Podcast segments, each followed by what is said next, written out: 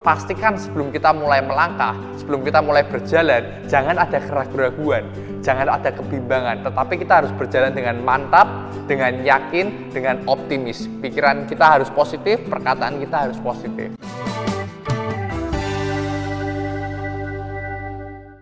Halo guys, kembali lagi dengan saya Erik Kanadi. Hari ini ada pertanyaan yang menarik sekali dari Pak Panji Sutrisno. Halo Erik, saya bekerja di depot air minum, di mana membangun kepercayaan dengan customer sangatlah penting.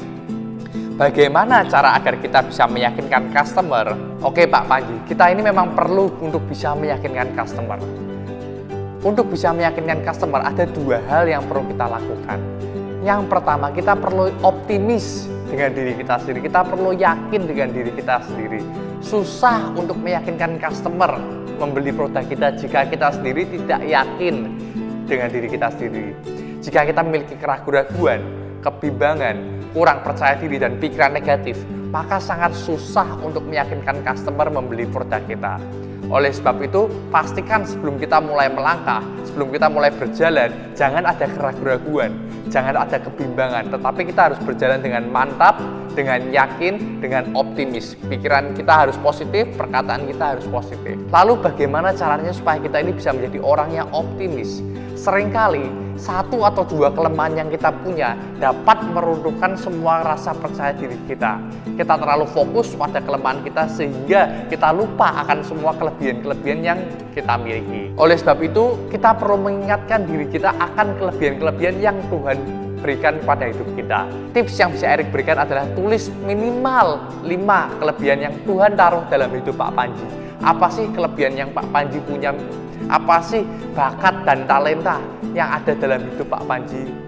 Contohnya saja, mungkin Pak Panji ini orang yang ahli dalam berkata-kata, atau mungkin Pak Panji ini orang yang dapat dipercaya, atau Pak Panji ini orang yang rajin, atau memiliki tingkat seni yang sangat tinggi, atau mungkin ahli dalam matematika, apa pun itu, tulis. Untuk apa? Supaya membangun rasa percaya diri dalam hidup Pak Panji. Sehingga waktu Pak Panji berjalan, Pak Panji menjadi orang yang mantap sehingga kita ini tidak lupa akan talenta dan bakat dan kelebihan-kelebihan yang Tuhan taruh dalam hidup kita. Oleh sebab itu, sebutkan minimum lima saja kelebihan yang ada dalam hidup Pak Panji. Yang kedua adalah kita perlu optimis dengan produk kita. Kita tidak bisa untuk menjualkan sesuatu ke orang lain jika kita sendiri tidak optimis dengan produk yang kita jual. Kita perlu yakin bahwa produk yang kita jual ini adalah produk yang luar biasa. Sehingga waktu customer membeli produk ini, customer akan merasa senang dan merasa akan tertolong.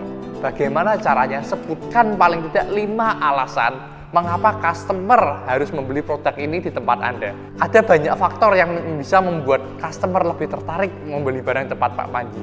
Bisa jadi pelayanan Pak Panji lebih baik, lebih cepat, atau mungkin Pak Panji memberikan harga penawaran harga yang lebih murah apa pun itu dari hal-hal yang terkecil sekalipun bisa jadi mungkin waktu melakukan pembayaran Pak Panji dapat dilakukannya dengan sistem COD sehingga lebih mudah atau mungkin ketika melakukan kembalian uang Panji memberi, memberikan kembalian dalam uang yang baru sehingga customer lebih memilih untuk berbelanja di tempat Pak Panji oleh sebab itu list minimum 5 apa sih yang menyebabkan customer ingin berbelanja di tempat Pak Panji? Oke, begitu saja tips dari Erik hari ini sangat mudah. Optimis dengan diri Pak Panji, optimis dengan barang yang Pak Panji jual. Bagi teman-teman yang punya pertanyaan seputar dunia bisnis, dapat langsung komen di video di bawah ini atau masuk ke www.erikanadi.com/chat. Jangan lupa untuk like, komen, dan subscribe video ini untuk mengikuti topik-topik berikutnya. Salam sukses!